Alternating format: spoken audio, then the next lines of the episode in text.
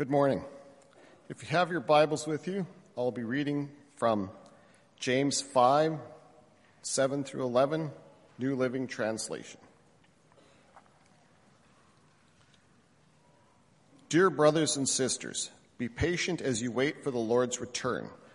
Consider the farmers who patiently wait for the rains in the fall and in spring. They eagerly look for the valuable harvest to ripen. You too must be patient. Take courage, for the coming of the Lord is near. Don't grumble about each other, brothers and sisters, or you will be judged. For look, the judge is standing at the door. For examples of patience and suffering, dear brothers and sisters, look at the prophets who spoke in the name of the Lord. We give great honor to those who endure under suffering. For instance, you know about Job a man of great endurance. You can see how the Lord was kind to him at the end, for the Lord is full of tenderness and mercy. The word of the Lord.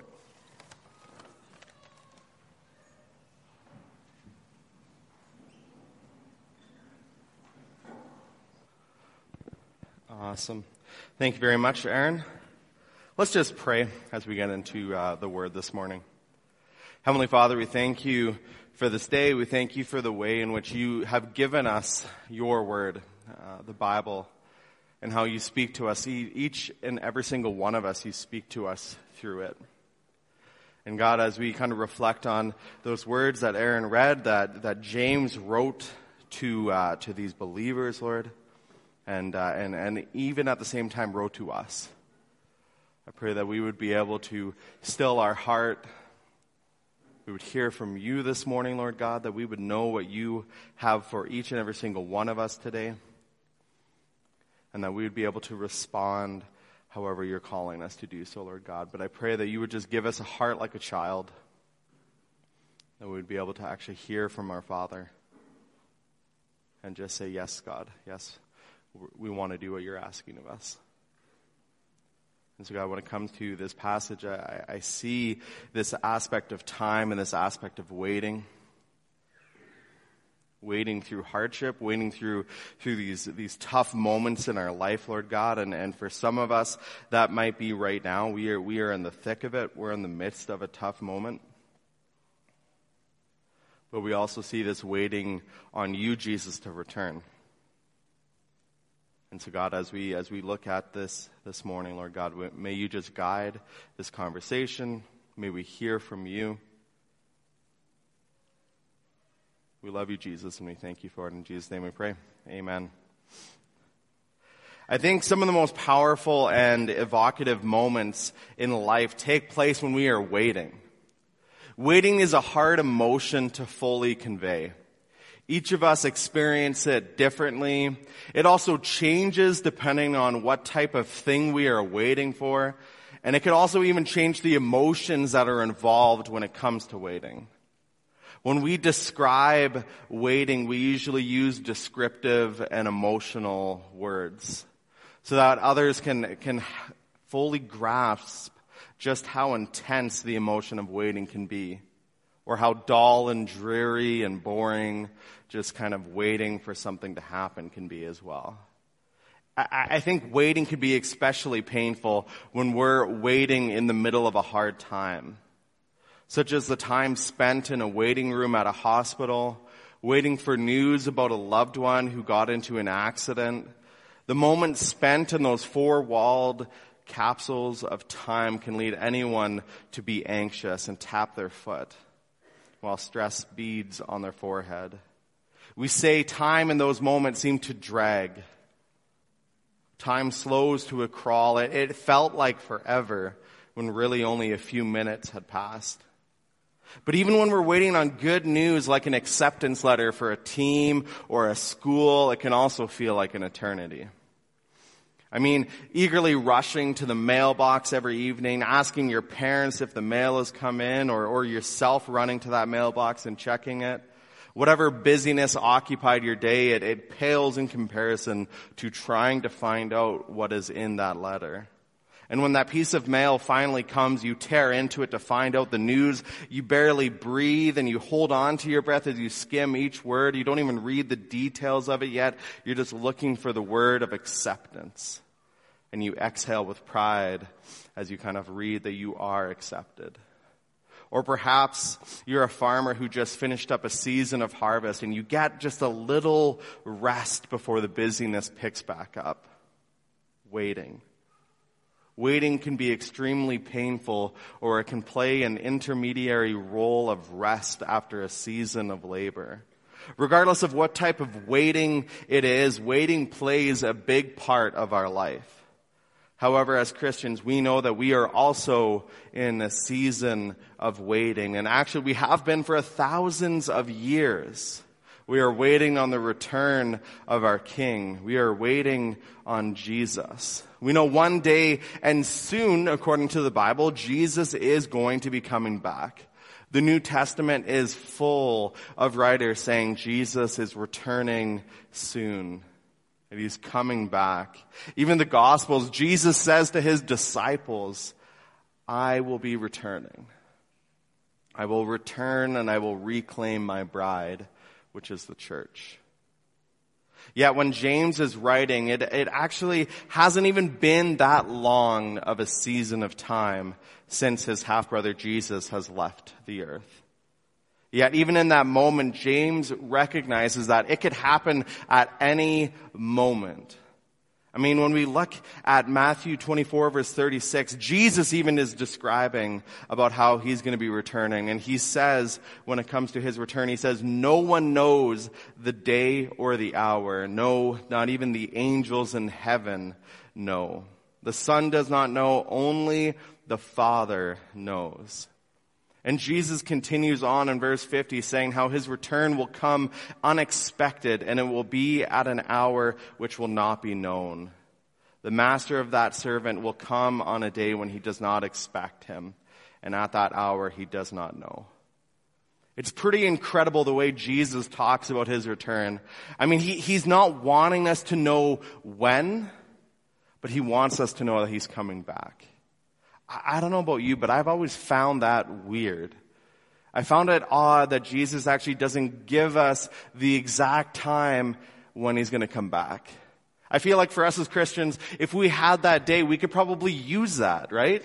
We could probably say, okay, we know that we have X amount of days. Let's prepare. Probably tell some people. Jesus is coming back at this exact time, at this exact hour. And, and, I, and I've always found it strange that Jesus doesn't do that.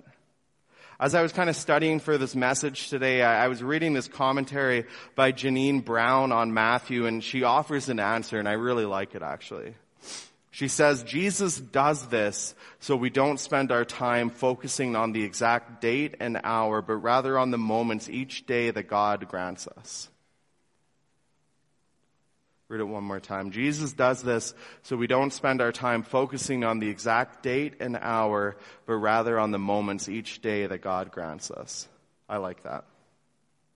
I remember having to stay behind after school one time in junior high for some quiet studying time, you know, and uh, which wasn't monitored or mandatory. It wasn't a consequence.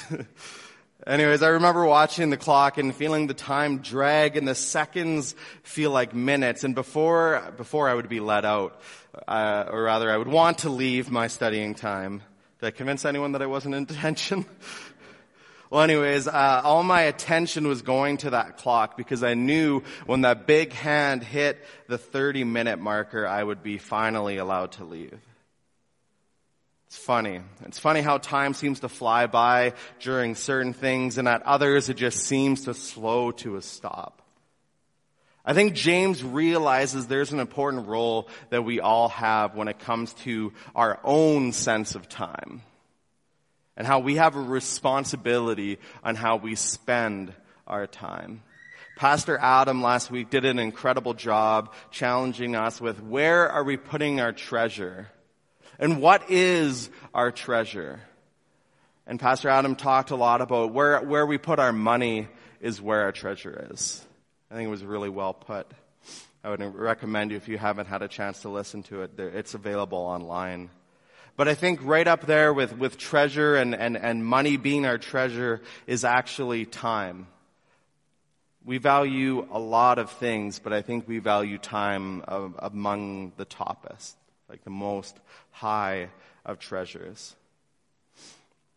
And I, and I think with that, with Pastor Adam, what he was saying last week about how we need to actually look at money and we need to bring that into a sacrificial part of living, which is what the Christian walk is. It, it's a sacrificial style of living. I think we need to really look at our time that way as well. We really need to be saying to our time, okay, we need to live this out sacrificially. Meaning above using it on yourself, you need to be going to God and asking God, what do you want to do with this time? With my time? What do you want to do with it? I think we sometimes forget the relationship that we have with God. At least I know I do. I think the older we get, the easier it becomes to forget the words of Jesus and, and how he states our relationship with God is. Do you remember what he says in Matthew 18 about how we need to approach God? What does he say? He says, I tell you the truth, unless you turn from your sins and become like little children, you will never get into the kingdom of heaven. We approach God as a child because he is our father. Do you remember being a child? Or, or maybe you have children and so you know exactly what I'm about to say. When a child wants to do something, it's not just good enough for them to do it on their own. They want their parents deeply involved in every action, even ones that you don't want to be involved in. I remember um, being at my, my sister-in-law and, and brother-in-law's house, and uh, we were kind of watching my nephew, and he was getting frustrated with my sister-in-law because he wanted to go to the washroom and his mom wasn't wanting to go watch him go poop for the second time that day. Or when he got back from his little trip, he, he came back into the living room and he was playing with his toys. Do you want to skip forward a couple slides, Lucas? I'll show you a picture of my, my uh, nephew. He's really cute. and uh, and and he just he had this little toy, this car toy, one of those like Matchbox ones or or Hot Wheel ones, and he's just playing with it. And and he like he, the toy is so small that he could just play with it himself, but he wanted his mom to be playing exactly with him on this little car toy. I think that's cute. But at the same time, I also think that that's kind of what God wants from us as well. When's the last time that you wanted to do life with God like that? Like a child? Maybe not the washroom bit. We'll, we'll kind of leave that alone. But what about just inviting God into the midst of whatever is going on in your life? Maybe you're struggling with a coworker and when's the last time you asked God to change your heart towards that person? Or maybe asking God how you can deal with the situation that caused the rift in your guys' relationship. Or maybe it's a family member and you just don't have the words to say anymore. Why aren't you asking God through the presence of the Holy Spirit to gift you with the right things to say and the right actions to do in those moments? And let's not get stuck in the rut of only inviting God into the midst of our life when, when things are tough, when situations aren't going the way that we necessarily want it. For we have a God who actually created all the pleasurable, wonderful, amazing, and good experiences that we go through in life. When you went on that walk the other day and you were just enjoying the day, did you invite God to meet you on that walk? To maybe interrupt your quiet time so that you can be on mission with Him in the community that you walk every day? Or when you're hanging out with your friends at the mall or your favorite coffee spot, have you invited God into that space, into that area of your life? We need to remember that God is the one who created all of life and it's under His permission and allowance that all of our experiences in life happen, the good and the bad. And in the midst of all of them, God is wanting to walk alongside us with them in those moments. He's wanting to do life with us day in and day out. He, and, and yet he is not a God that's going to force himself into every moment or into every aspect of our life. But like our best friend, or, or rather the best friend that we deserve, he's only a call away, only a prayer away. God desires to do life with us. And this leads me to one of my two points. I'm keeping it very simple today. My first point is this, that God is always readily available to us. I take this from this point from the last portion of our verses today. James talks about Job and, and how he persevered in the midst of all of his life, the good and the bad, that God was right alongside him through it all. James says, the Lord is full of compassion and mercy. God knows what you're going through today.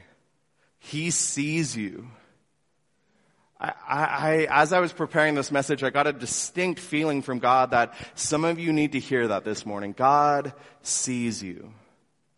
He doesn't see the outward appearance that we present for others. God isn't fooled like others can be by a well-timed smile or laugh. He sees beyond what money and social grace can buy. He sees the heart of every man and woman. He sees what we are carrying in the deepest reaches of our being and he knows the concerns and troubles which are weighing us down. He also sees the hidden sins that we hide away in the dark. And you know what? Even though he sees all of that, what does he say? He says, I love you. You are my prized treasures, my glorious sons and daughters worth dying for. He sees you. Do you know that today?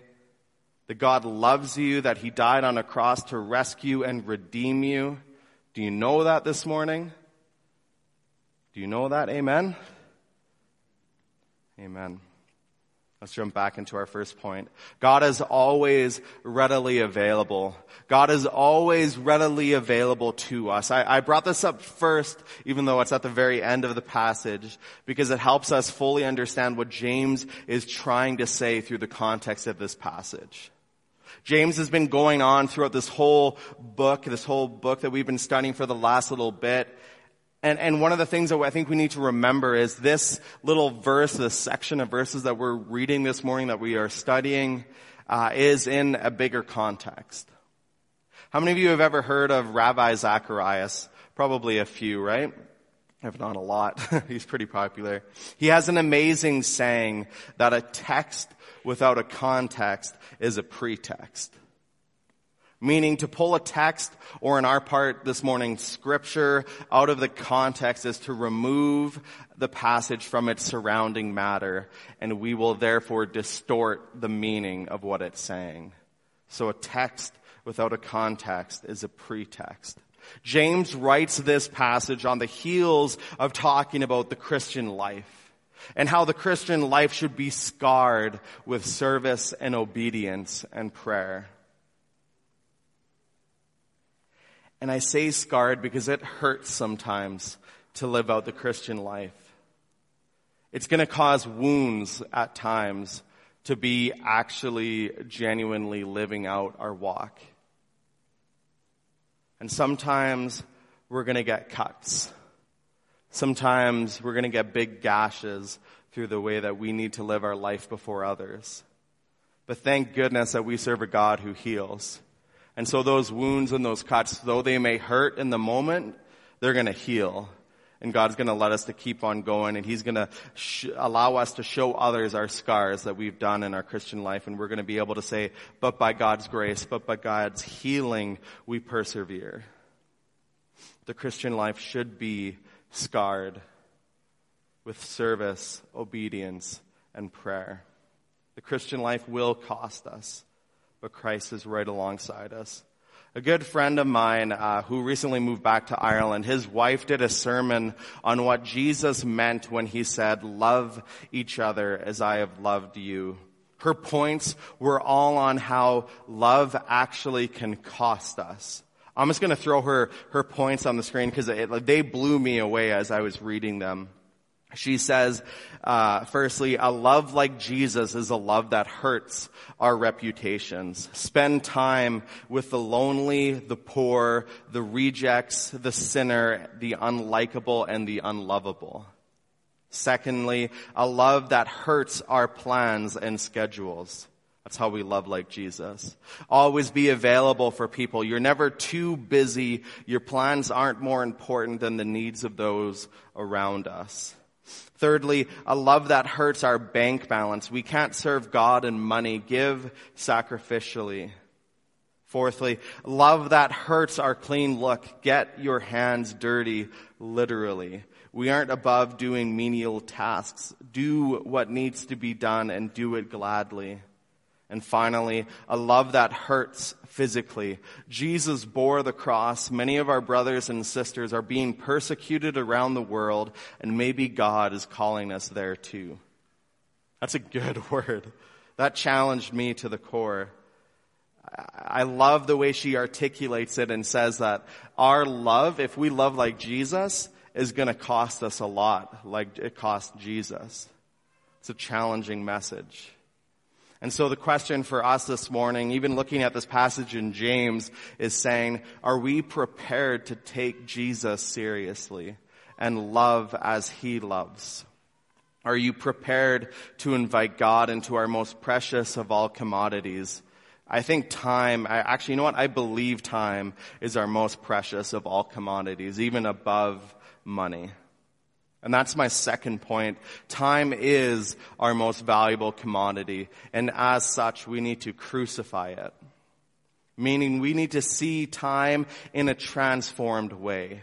We need to see it as Jesus lived his life and say to God, not my will, but your will, Father. Not my time, but your time. Not my day, your day, Jesus. Use my day how you will. James is writing this passage. He, he, he's writing it to Jewish believers who are turned Christians. He's writing to these people who are being persecuted in the midst of this time.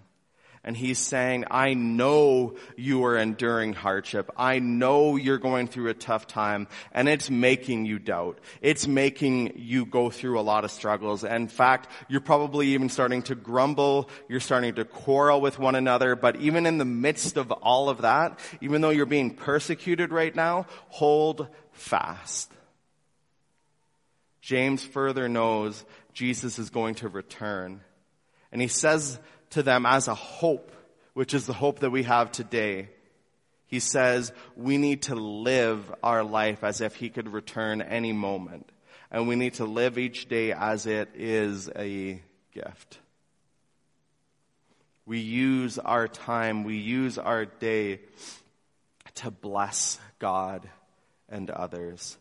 And, and he references, James does, he references Job as a fine example of that his understanding that in all things in our life is given to us by God. And in a moment, God can and he may take it away. In, in fact, as each breath we breathe is given to us by God.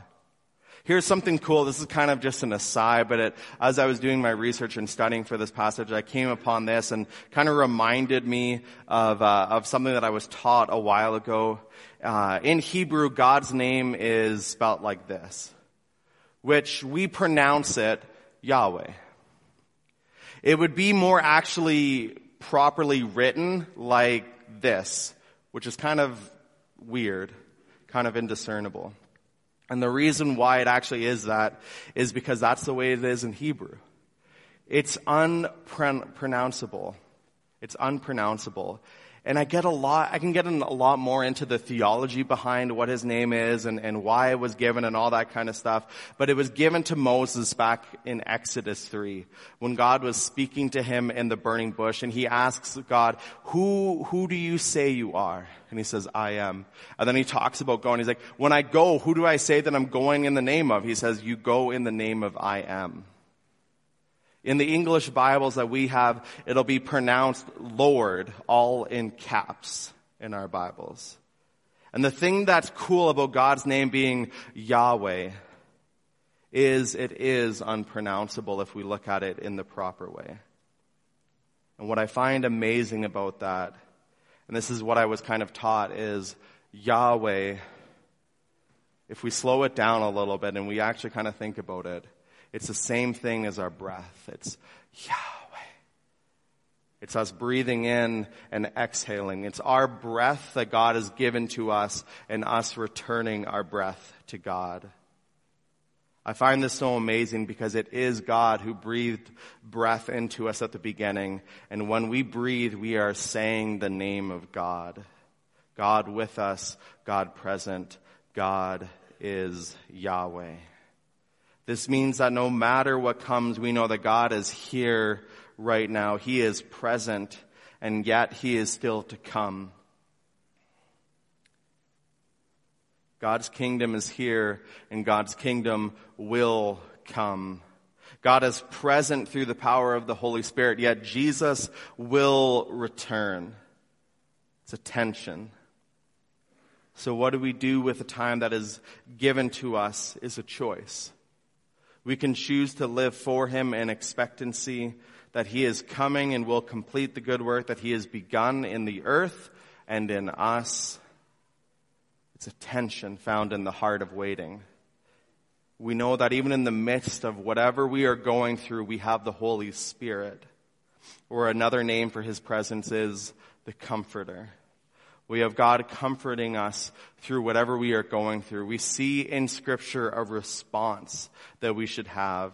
We should have a response that is eagerly waiting the return of Jesus. It's one of waiting for his return, but not letting that cease the living of our life. Rather, one that pushes us to act in the here and the now. It says in Philippians 3 verse 20, but we are citizens of heaven. When the Lord Jesus Christ lives and we are eagerly waiting for him to return as our Savior. We allow our citizenship to determine how we live and act. Much like Jesus, we bring the kingdom of heaven down to earth through our actions and through our lives. We live in the reality that Jesus has brought it down, as he said in Mark 1 verse 15, the time is fulfilled and the kingdom of God is at hand. Repent and believe in the gospel. That's how we should live. We spend our time proclaiming the gospel in word and deed.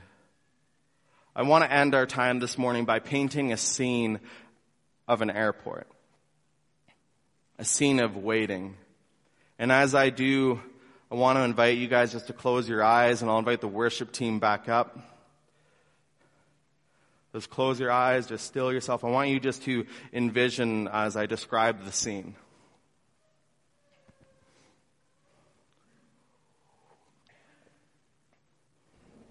You see the airport bustling with people. Some rushing to get in so that they can make the gate at the right time. Others slowly waiting in line to check their luggage. You find yourself on this bright morning sitting on one of the oddly comfortable airport chairs, scanning the crowds. You see two different scenes play out almost at the same time. The first is of a woman standing in the midst of all the busyness, anxious, anxiously awaiting by their arrivals. She keeps hopping up on the tips of her toes, looking to get a better view of who's all around. The second view that you see is another lady sitting down on a chair, busy tapping away on a keyboard. The laptop is blocking her face from you. But every once in a while, she looks up and breaks her gaze from the screen. Finally, some people, after some time, emerge through the doors of the arrival gate. And you see the First Lady eagerly scanning each face as they pass through it. Then her eyes lock on a gentleman who greets her look with eagerness. She runs to greet him. The man drops his bag and scoops up the woman in her arms as they laugh, spinning in a circle, reunited. quite frankly, it's something out of a Nicholas Sparks book. The long expected wait is at an end, for they are reunited.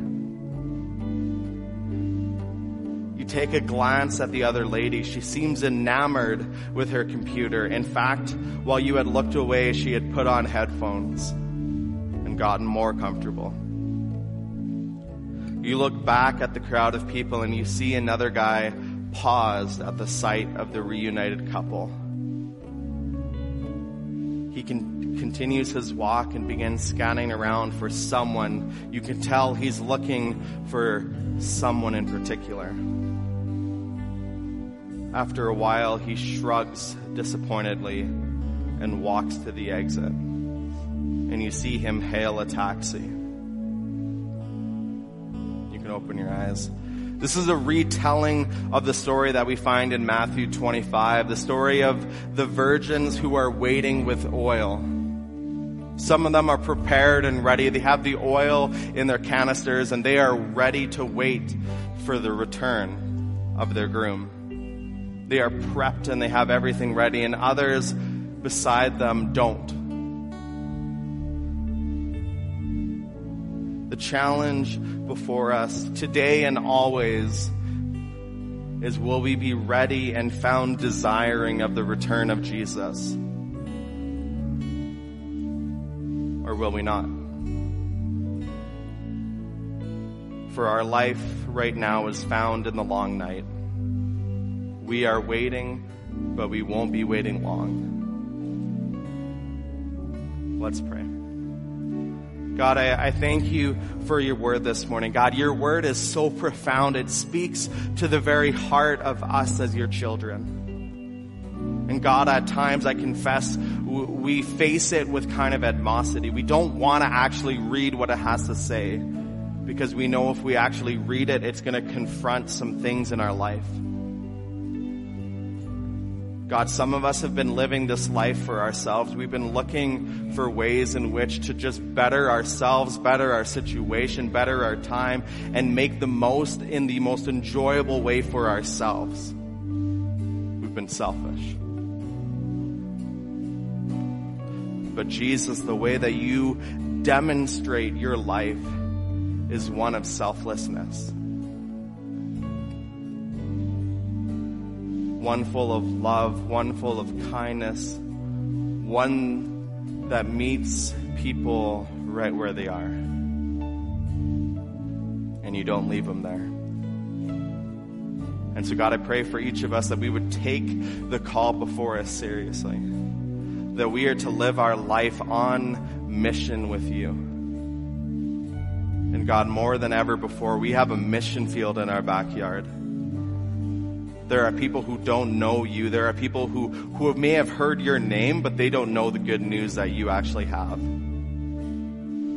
And so, God, I pray that we would actually humble ourselves to hear what you have for us and to hear what you have for other people that are in our life. And so, God, would you interrupt our life? Would you allow us to actually see what you are doing? You allow us to actually just breathe? Yahweh, you are here. And we thank you for the tension that we find ourselves in. The tension that you are present and that you are yet to come. Pray this in your name, Jesus. Amen.